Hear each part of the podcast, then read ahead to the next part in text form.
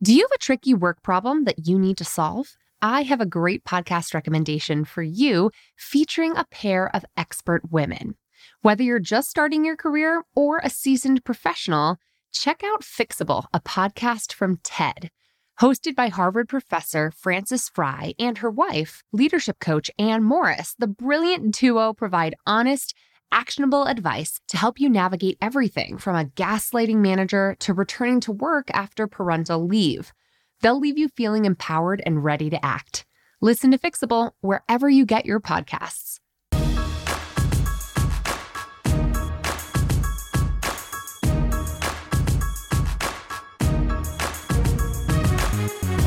Hey, and welcome to the Bossed Up Podcast. I'm your host, Emilie Aries, the founder and CEO of Bossed Up. And today's episode is a really special conversation for anyone who is navigating the modern job search.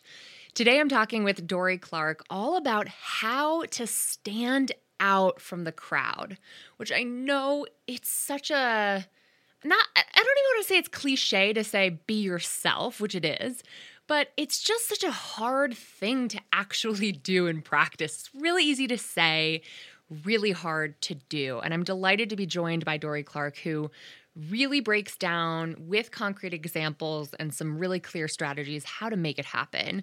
Dorie Clark has been named one of the top 50 business thinkers in the world by Thinkers 50. And she was recognized as the number one communication coach in the world by the Marshall Goldsmith Leading Global Coaches Awards. As a consultant and keynote speaker, Dorie Clark teaches executive education at Duke University School of Business and Columbia's Business School. And she's the author of three fantastic books Entrepreneurial You, Reinventing You, and Stand Out, which was named the number one leadership book of 2015 by Inc. magazine. As a former presidential campaign spokeswoman, Clark has been described by the New York Times as an expert in self reinvention and helping others make change in their lives. A frequent contributor to the Harvard Business Review, she consults and speaks for clients including Google, Microsoft, and the World Bank. And today, I'm so delighted to welcome Dorie Clark to the Bossed Up podcast. Welcome, Dorie. Thank you so much. Great to be here. So, you've got quite a few books under your belt. You've got a large paper trail online full of amazing talks, full of amazing writing. I want to know what got you started in this direction. Where did where did you come from? What's your story? Yeah, thank you. I got started in this direction uh, largely as a pivot from failure after failure. so I very briefly I was uh, I was a newspaper reporter that got laid off. I went into like you I uh, went into working in politics doing communications on a uh, governor's race and then on a presidential race, and they lost. Mm-hmm. and uh, then I, I, ran a nonprofit for a couple of years.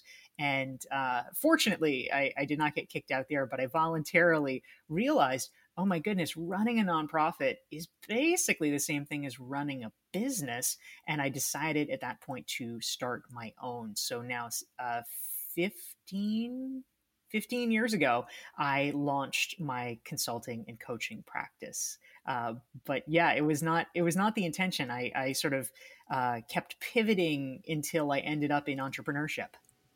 Well, I always joke that campaigns or even an industry like journalism, uh, which some might argue is a dying one. Although I wouldn't, I wouldn't necessarily agree with that that premise. But you know, sometimes being in an environment where you know you have to reinvent yourself every election cycle, or you know you're going to be out of a job on a regular basis, forces you to get really good at pivoting, doesn't it? It does. Although I wish I could say I knew that I had to reinvent myself, but I always mm. kept thinking we'd win. yeah. you have to have the audacity of hope, you don't do. you know? That's, you do. That's part I've of it. that somewhere. yeah, someone someone great said that. So, you know, I I always love bringing that perspective to the modern job search, which can be so overwhelming. Tell me why you think the modern job search and this age of information has just become such a deluge, such an overwhelming environment. Well, I think I think almost everything has become a deluge these mm. days. We are just so surrounded by information. I have I spent my my pandemic summer working on a, a book project, and uh, yeah, thank you. It's uh, it's this book that's going to be coming out in, in September about uh, it's essentially about long term thinking and strategic, uh, you know, sort of how to have a strategic mindset. Mm. And one of the quotes that I came across in the course of researching it was from 1971, and it was from a guy named Herbert Simon, who was a professor of computer science at Carnegie Mellon. And what what he talked about now, you know, 50 plus years ago, which I think is is obviously even more relevant now, is that uh, he said that a surplus of information creates a deficit of something else. Mm. the deficit that's created is a deficit of attention. Yeah. It's like, oh, yes, it is. And so attention becomes the most valuable commodity. And so I think for all of us, we are just swimming in possibilities. We're swimming in data and, uh, and we're, we're swimming in noise. And right. so the, the question for all of us is what are the systems that we can set up? How can we structure our own lives? Because everybody has to make their own decisions in order to make sure that our signal to noise ratio of, of mm. valid, high quality information and job leads or whatever it is. Um, how do we make sure we're getting that and we're able to filter out some of that mm-hmm. noise? And it is just a, a huge problem that every one of us is facing. Totally. And on the job seekers side of it, they know, we all know that employers are inundated with resumes for a single position, sometimes a hundred resumes plus per position. And we all know they're not all getting that human being's attention. And that can be so frustrating when you're on the opposite side of it, right? It's not your choice of how to how to mindfully direct your attention. It's how on earth do I get on their radar when there are 7,000 other people trying to get on their radar? Uh, that can be so frustrating, I think. Just a, a fundamental reality of the modern job search is is so uh, disheartening sometimes when you're you're knocking on door after door, making phone call after phone call, and just getting through can be barrier number one. yeah, it? that's that's exactly right. And so part of the way that we need to think about it is what are the steps that we can mm-hmm. take so that we are the ones you know obviously not, you know if there's you know thousands of applications not everyone's going to break through the noise right but how can we make sure that we break through the noise and part of it, of course, you know, it's going back to first principles and the things we uh, we mm. already know. How do people filter? Well, one of the classic ways they filter is they go to people they already know, their pre-existing mm-hmm. employees, their social network. They say, "Hey, who do you know that's good?" And mm-hmm. so personal connections matter more than ever. And another lever that we can pull if we're not in a position where we happen to have connections at that company or with that hiring manager is social proof, which is a topic yep. that I talk about a lot uh, in my work.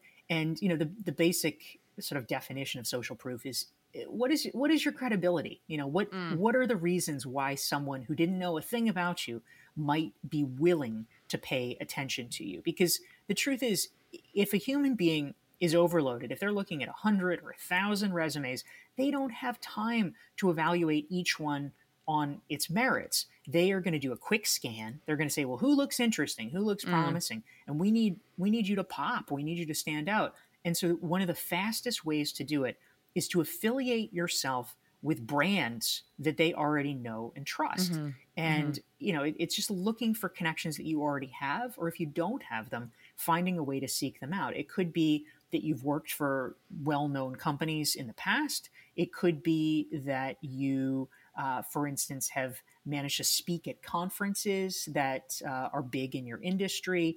It could be that you are involved in a professional association and maybe you're a board member or a committee chair of that professional association. Maybe you're involved in an alumni association. But any of those things are ways where you just have a, an increased ability to mm. stand out and say, oh, well, if this institution or if this company thinks that this person is pretty legitimate, I might as I might as well give them a chance. You're essentially right. pre-vetted.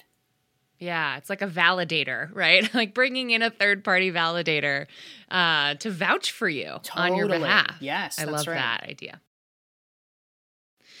Yeah, it's interesting. A lot of your work kind of reminds me of um, this idea of through social proof or through your social networks of attracting the right opportunities to come your way as opposed to being on the hunt and being the one seeking out constant opportunities.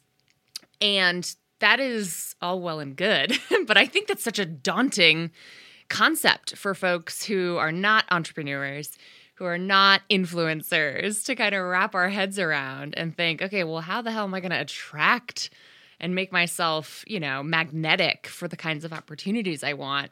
I want to go back to uh, one of your earlier books on reinventing you, define your brand, imagine your future. How do you think folks can start that process by really defining their brand as a job seeker? And why does that matter? Yeah, it's, it's an important question.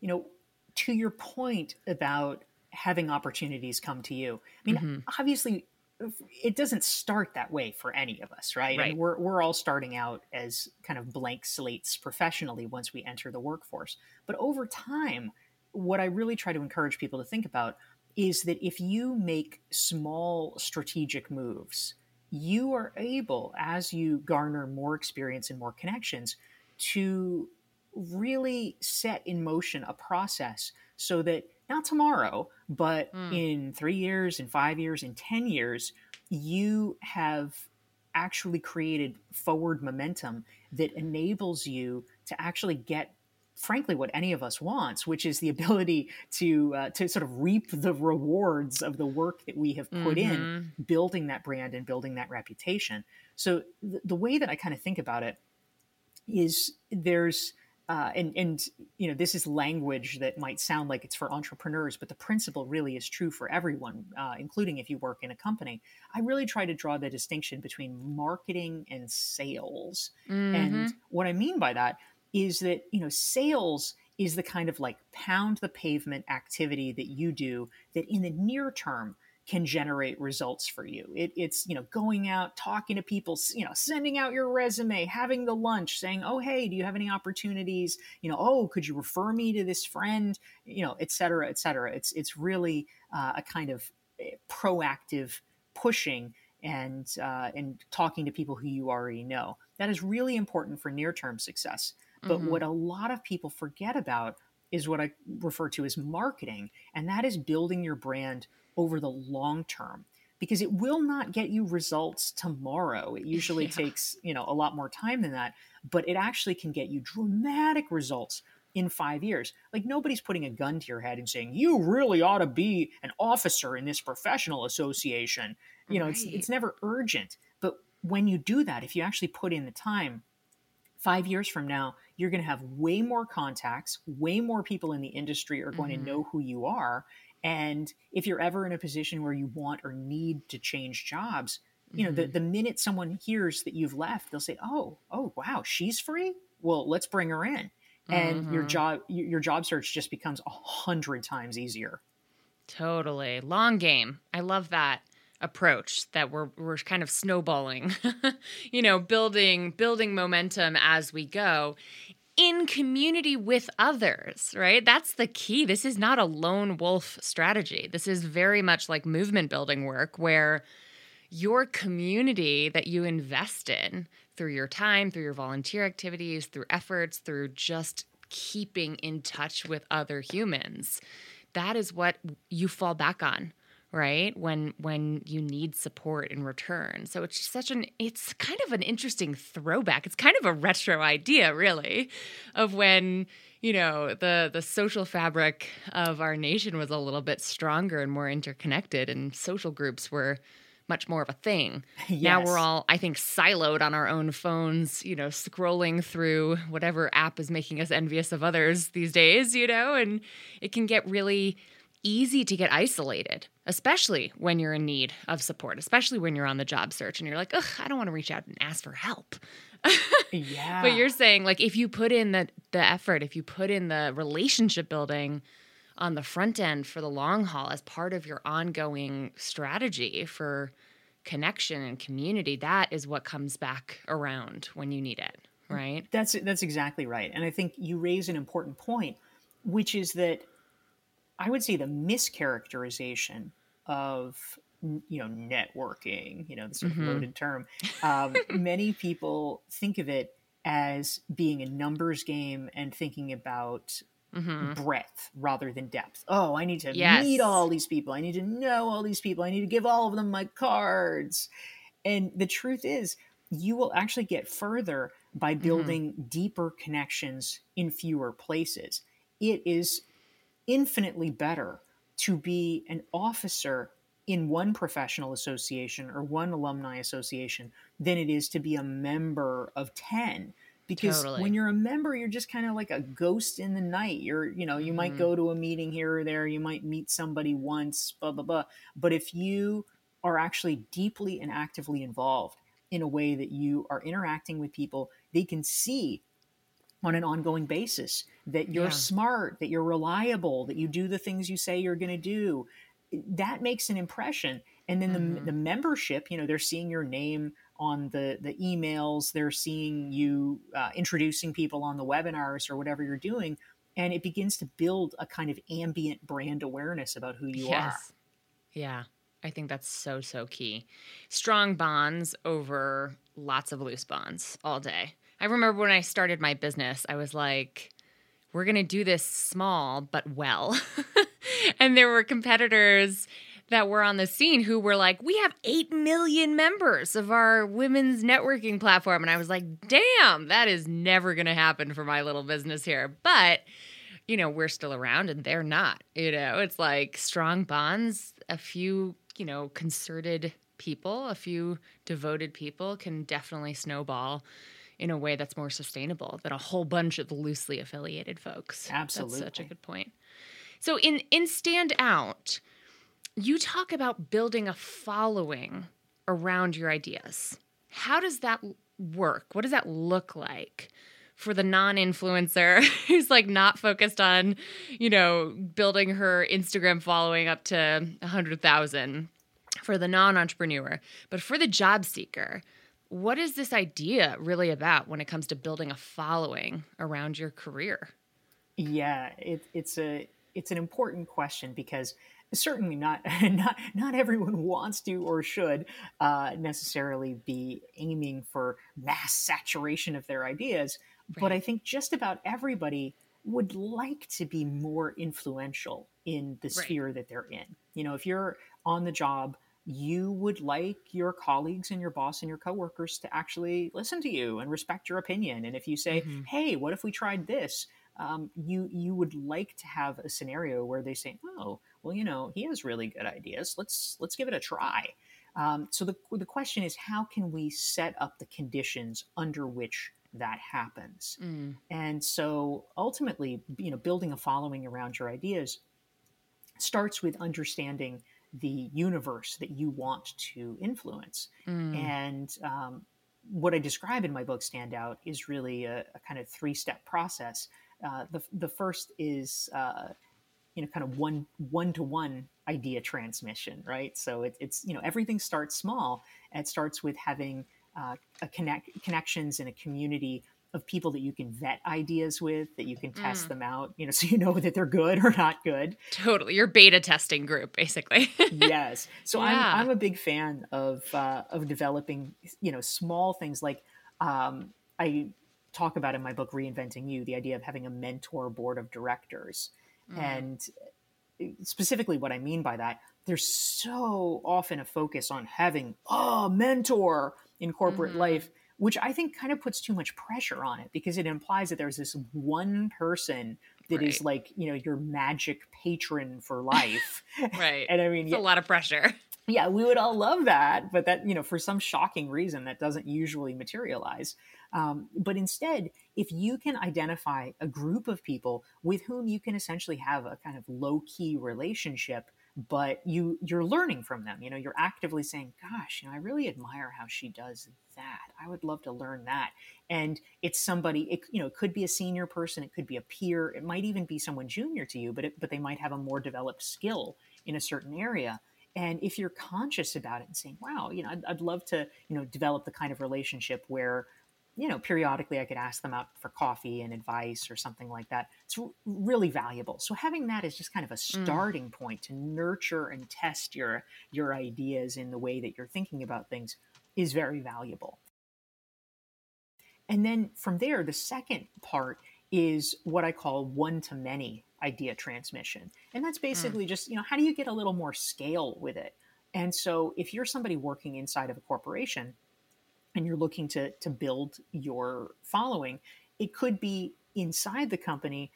Maybe it's something as simple as, you know what, I'm gonna I'm gonna offer a lunch and learn, or I'm gonna uh, you know, I learned how to do X thing that's really helpful to people in the organization.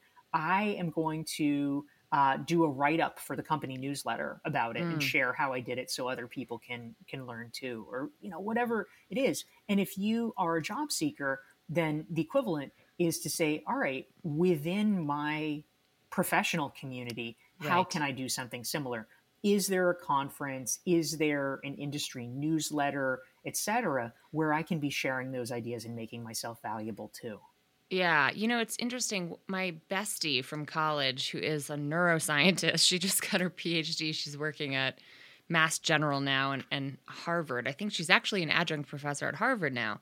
And she, it's interesting, she really uses social media, Twitter specifically, in a very niche and targeted way. She's not interested in having mass influence on Twitter, but she keeps tabs on the hashtags associated with her particular the particular disease that she studies and the particular conferences and scientists in her field and has built some strong relationships, offline relationships that started on Twitter via making the most of conferences, even that she's not in attendance of physically, but via Twitter conversations happening online.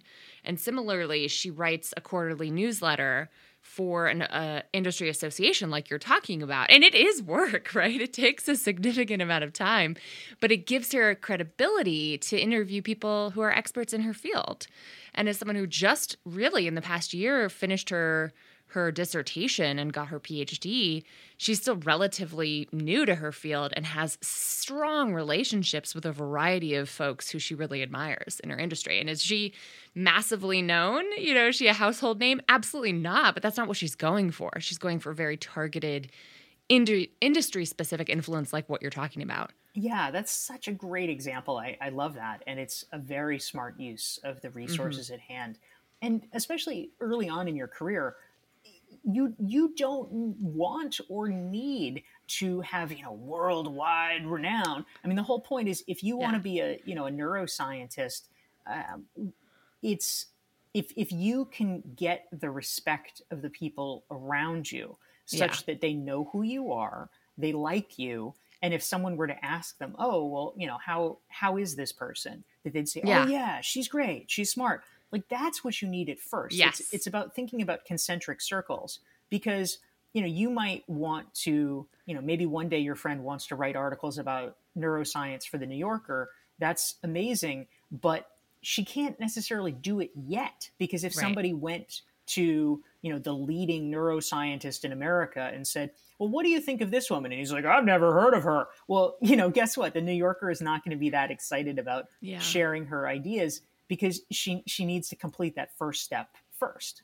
Yeah, in in a world where 30 under 30 lists are so common, that is a really important message I want to underscore. Like this is a game of mastery. This is a long-term pursuit and there is no prize for getting recognition early in your career. Like recognition later is just as sweet. And I think there's an argument almost for not getting too much attention too early, right? Until you've really refined your practice. There's an art form to the long term pursuit of mastering your craft for sure.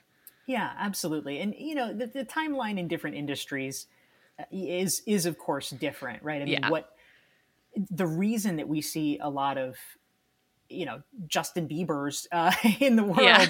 is it's it's not that Justin Bieber has to be an expert in all of the history of world music in order to make music that everybody right. likes. Like, you know, we understand, oh, well, you know, that's nice. It's nice on its own. Okay. And then when, you know, when he broke through, he was 16 years old, nobody was quizzing him on, you know, well, tell mm-hmm. us about this Bach concerto, huh? You know, mm-hmm. it's just a different mm-hmm. thing. But if if you are part of a field where there's an established canon of knowledge, you can't just be like making things up. You need to prove as a neuroscientist that you understand what's going on in right. neuroscience before you can be viewed as an authoritative, uh, uh, incredible commentator to add your own ideas. Totally, totally.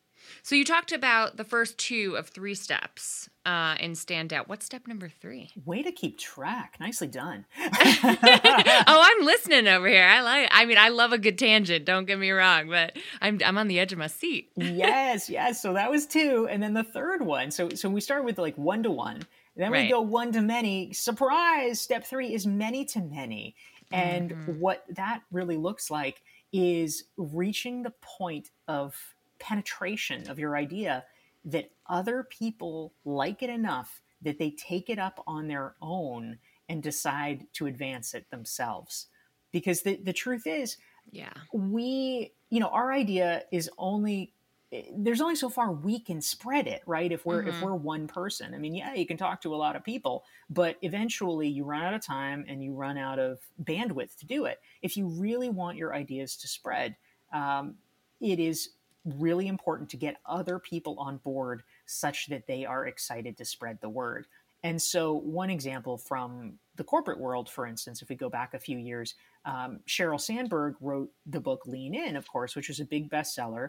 Um, so if we think of that as, you know, mm-hmm. if we're like mapping the progress, right? Like originally, I'm sure, you know, she was talking to her her friends and her colleagues and her staff about this idea of, you know, people, we should all lean in. Somebody was like, "Great, Sheryl, you should you should tell more people about it." So she writes right. a book. Hundreds of thousands of people read this book. Um, so f- now she's doing one to many, and so lots of people know the idea. But then, you know, how do you get it to be a thing that people embrace? And it's not just like, oh, I read a book once. Well, she created an organization that actually created facilitation tools called lean in circles that mm-hmm. people could be part of and it became you know it was not a revenue model it was just a totally decentralized thing of like hey you know people and corporations around the world you can just like meet on your lunch break you can meet after work and talk about how this applies to you and that enables people to to really become their own messengers. You know, if, right. if I if I meet up with my friend and I'm like, oh hey, what have you been up to? She's like, well, you know, let me tell you what we did in my lean in circle. All of a sudden, the word is spreading. Sheryl Sandberg has nothing to do with it at this point, and the idea takes on a life right. of its own. So, kind of the moral here, and this is how uh, certainly a lot of a lot of politicians uh, have yeah. become very successful is you know as they say right as long as you are willing to sort of let the idea go and not cling to credit for it or, or try right. to micromanage it it can actually go pretty far yeah totally and i think it's also worth mentioning that you know many to many discourse I, I think the part part of the reason people cling to it is because they want to say they want to defend it but the many to many stage of this is going to incorporate criticism, just like the very valid many critiques of Lean In. You know, like your idea having cultural resonance and influence doesn't mean everyone's going to love it. You know, yeah, like there's sure. I think that's actually a really interesting phase of it. You know, the podcast here, the conversation always continues in our online Facebook group uh, the Bossed Up Courage community. And, you know, not everybody agrees with what I say or what my guests say, but it's the community conversation around it that's amazing. And you're like, oh, well, I'm learning as we go in community with our listeners. So it is an interesting, uh, I don't know if it's it's a vulnerability right as the person with the message but it's definitely a lack of control when you get to that point of many to many but who like I, I, I love the all news is good news philosophy. Like, hey, if they're talking about you more often than not, unless you've really done something terribly wrong, uh, you know, they're talking about you. Keep them talking. Yeah, yeah, absolutely. In fact, there's been research that's that's been done on it that in the early days, you know, if if someone is not already famous, negative press actually helps them because interesting. because later people will remember the name and they'll be familiar with that person, but they won't remember why. oh God. Oh God. I don't know ethically how I feel about that, Yeah, but exactly. it, it does ring true, doesn't it? So Yeah. So, listeners, we're not telling you to go out and murder people. yeah, Please right. note. Make a name for yourself. Yeah, no. Uh, but it does it does remind me of influencer culture because there are famous people now who are famous from bad behavior on display on reality TV shows in the 90s that we're like, wait, how did she become famous? That's not what we're remembering. We're just knowing her name and listening to what she's saying now, you know? So yeah, absolutely. One last question for you here. A lot of the job seekers I work with who've been searching for a long time can easily kind of abandon their own personal brand in this quest to just fit whatever mold the job is looking for. Right? It's it's kind of easy to have your confidence shaken, have your confidence rattled if you've got a couple rejections under your belt especially and start to just say, well, what do you need me to be, employer? I'll be it. and that I think is totally an understandable uh, reaction to rejection. But tell me why that backfires and, and what should we think about doing instead?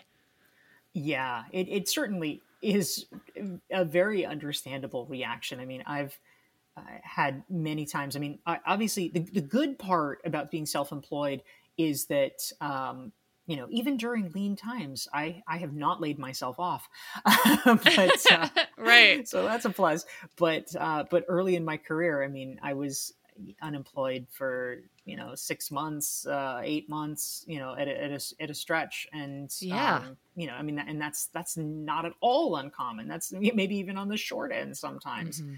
And uh, but but it was it was always very stressful figuring out what the next thing is and how do you position yourself for it. So I think the the key thing is we can never afford to lose sight of the the employer and the hiring manager's perspective. Mm. and they they want to protect themselves from danger and they want to mitigate risk in their hiring right? Anytime you bring somebody on it's a risk because the the person might not work out. It might be a bad choice. Oh no we're going to have to replace them in 3 months and that would be expensive. So i would suggest there's a couple of things. The first that we need to keep in mind is that to the extent that they can pick up on an excessive level of malleability in you. Mm. like oh yeah whatever you need. Uh you know where where it feels like you're not actually being a distinct person you're just sort of contorting yourself. Yes. that's kind of a warning sign. Yeah. because they are going to say okay like kind of what is this person hiding? Why are they not being authentic? And okay they might sort of be acting like this right now but once they get comfortable in the job they probably actually will revert to being themselves and if it's not a good fit then it's just not a good situation for anyone so Which is so antithetical to the innate desire to be flexible. You're like, what do you need? I can do it. You know, like, especially if you're truly feeling desperate, you're like, I'll take any job. And that natural human instinct to, to flex yourself just comes across as inauthentic and not trustworthy. And it's such an ironic catch 22. But it's so, like, such a good reminder that people need to trust you to hire you. That is going to be your winning strategy. That's absolutely right. And and so it's you know there there is a middle way, right? I think I think it is important that if there are aspects of a job that you genuinely like and that genuinely connect with you, emphasize that. You know, Mm. say yes, I love this. This is great. This is, you know, a, a part of my skill set. I'm really passionate about doing this. But if there are aspects of the job that either you don't have a lot of experience in or you know maybe it's it's you know sort of not kind of the right thing Mm. the more you are able to be upfront about that actually the better. Now the truth is you might not get that job. I mean frankly you might not get it anyway even if you were to pretend.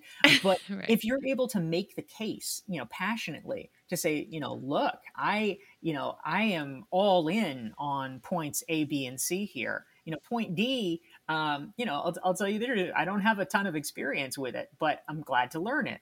Or you Mhm. know point d you know, I, I, this one is not my strong suit, and I'm I'm going to be totally upfront about that. But let me tell you why I believe that's actually not essential for the job. Why you should be focusing mm-hmm. on this instead, or whatever. You might actually, ironically, be more successful because you you want to stand out in some way. I mean, the worst thing you can be is like kind of the middle of the pack where they're just like, well, it's fine, you know, because you're mm-hmm. you're not going to be noticed one way or another. And so if you sort of make a bold move and flex a little bit in your conversations, it, it's possible that they might say, "Oh no, you know that no that no way." right. It's also possible they might say, "Oh my God, he's making a really valid point here. We hadn't even considered that. Right. Oh, that's the kind of thinking we need." So it, it's it's a bold move, but it could actually be one that leads to success. Right. And you know, it's hard to say from the privileged position of currently having a job and an income, but you know, the conservative instinct to be self-protecting by just flattening yourself, by not standing out, by blending is something we have to fight against when we're job searching, right? Because the bold move of being yourself, of standing out in some way or another, is always a risk. It's inherently risky, but it is a risk that could pay off. You know, it obviously could backfire, but it could pay off in that you are now memorable. You have made an impression. I had a candidate who I worked with on her opening story, like the tell me about yourself question and she she's interviewing with Google right now. She's 3 interviews in. She emailed me yesterday saying my second interview was with the original person I spoke to and another couple hiring managers and she said that my opening story, like my background, my non-traditional background is what really made me memorable.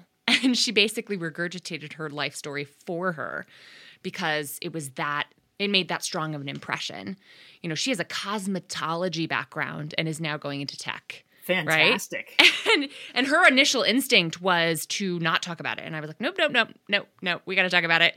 And we got to frame it in a way that says, here's why I know the power of hard work and perseverance. And here's what my small business owner parents taught me when they were owning a salon that I ended up working in, you know? And like, she has such a compelling story now, but she really had to work to frame it and the the the safer choice would have been to neglect that completely. But then nobody understands who she is or what she cares about. Yeah it's it's so, so true. I mean in my book reinventing you similarly i have a story about a woman who is a poet and she was a professional published poet. She'd published you know like three volumes of poetry and she decided to become a management consultant.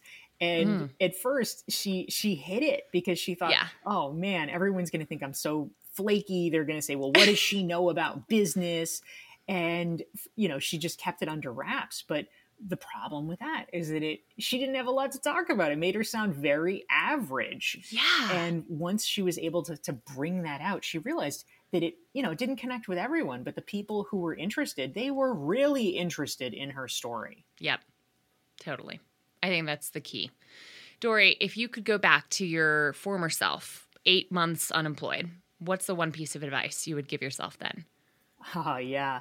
it, it was such it was such an incredibly stressful time uh, doing that. I mean, I, I think that ultimately what is always most important when it comes to building the kind of career insurance that we want for ourselves is our interpersonal relationships because we when we have people who like us they want to help us mm-hmm. and it it's just uh, because there's so much noise and so much competition it is really really hard to do it on our own i mean if the only tool that we have to rely on is just like gosh i hope my cover letter gets noticed right. um, that's eh, you know you you can eventually break through and do it but it's it can be a slow and frustrating process and to the greatest extent possible you want someone who can help you cut the line either because they they grab your resume and they hand it to the right person and say she's great mm-hmm. or that they at least are able to give you inside information and say you know what the CEO really cares about. You should definitely mention that here. And oh you know when you're when you're being interviewed make sure that you uh, you don't talk about this but you do talk about that. You know that can really make all the difference. And so I think it, earlier in my career, I was not always as good about keeping up with my existing contacts mm-hmm. or being disciplined in finding ways to meet new people and develop new relationships. And so that is something that I would make a point of really regimenting more and, mm. uh, and, and building into my ongoing practices. Awesome. I love that. Dorie Clark, thank you so much for being here. Where can our listeners learn more about you, your excellent work, your amazing collection of powerful books that you have written? Where should folks go? Thank you so much. I appreciate it. Um, if folks want to learn more, I uh, especially if you're in the midst of a job search, I would recommend my my first book, Reinventing You, and I actually mm. have a free Reinventing You self assessment that folks can get at dorieclark.com/slash reinvent. Awesome. I will put that link in today's show notes.